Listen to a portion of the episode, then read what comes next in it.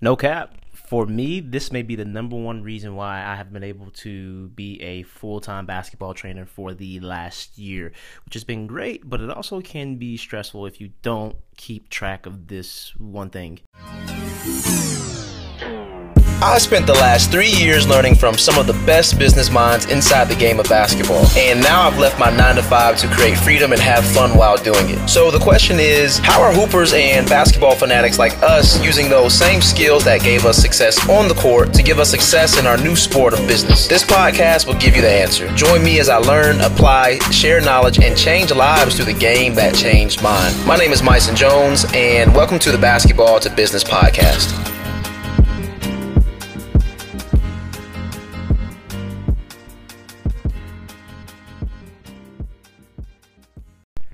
So last episode I talked about stats and the stat sheet that you have for your business or the P&L, the profit and loss sheet. And another scoreboard that I like to, to, to call it, well that I got the concept from uh, Todd Herman. I've talked about it before, but it's it's this idea of an entrepreneurial scorecard and it's helpful for basketball trainers who were former basketball players because it was easy to see who was winning the game for me, it's sometimes hard to see who's winning the game. I need competition. I like competition. I like trash talk.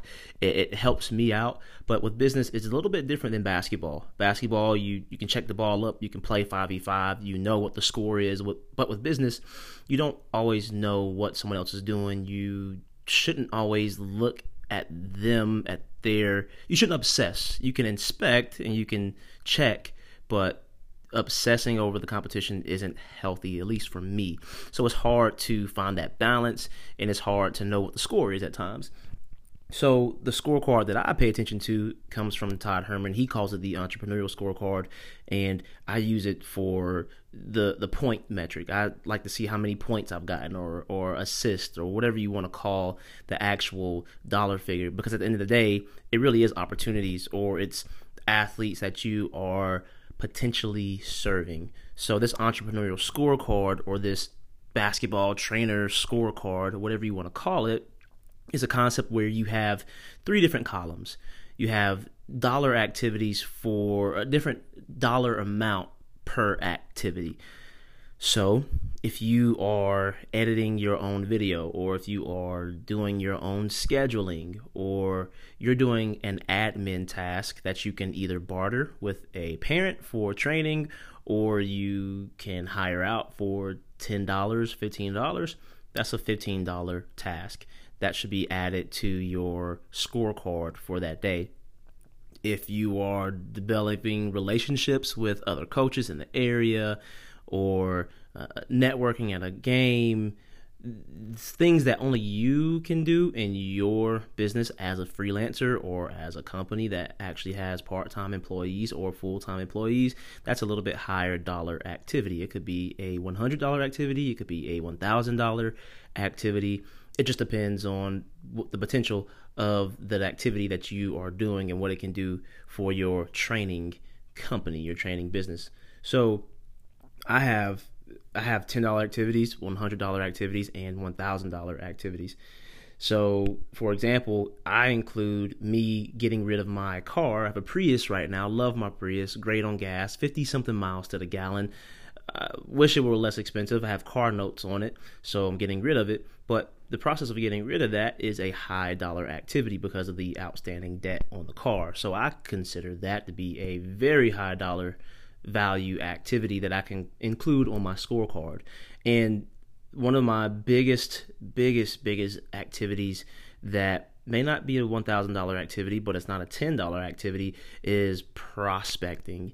Prospecting meaning contacting parents, seeing what athletes I can serve, I can help out, uh, producing content, DMing on social media, those things, those things are huge and have allowed me to at least feel good about my day and it, when I miss a day, I feel it, and it shows if I have or have not done that prospecting, if I've had that activity throughout the day. So I, I try my best not to miss a day, a weekday of prospecting. So this idea of a scorecard is what's helped me out, and I believe it will help you out too. So I track my day in two hour increments, and every two hours I think back on what I've done. I hold myself accountable to make sure every hour has been something that I've been doing something that's productive that can help out, that I can justify, and that I'll see later on in my bank account. So hopefully that helps you guys out. Hopefully that makes sense. Um, and hope you guys you are getting some value from this. Take care, have a great day, and curious to know how your entrepreneurial or your basketball trainer scorecard goes. Oh, hey, one last thing that I think will be helpful. In order to get your scorecard or your number that you are trying to reach per day, the milestone, uh, calculate how much you want to make per month, divide that by the number of days that you are going to be working throughout that month, and you will have that scorecard number that you should be hitting on a daily basis. So you know where or what sort of activities you need to do to meet that goal. Now, this won't always be actual money in the bank, but it will be activities that can lead to that that money in the bank or that amount of athletes or whatever your metric is. So, hope that helps and yeah, that's it for me. Until the next episode. Hope that podcast gave you some value. If it did, please rate, review, and subscribe to this. It only makes the podcast better. I read every single one. And at the very least, go join our group. You'll see the link in the description of this episode, and I will catch you on the next one.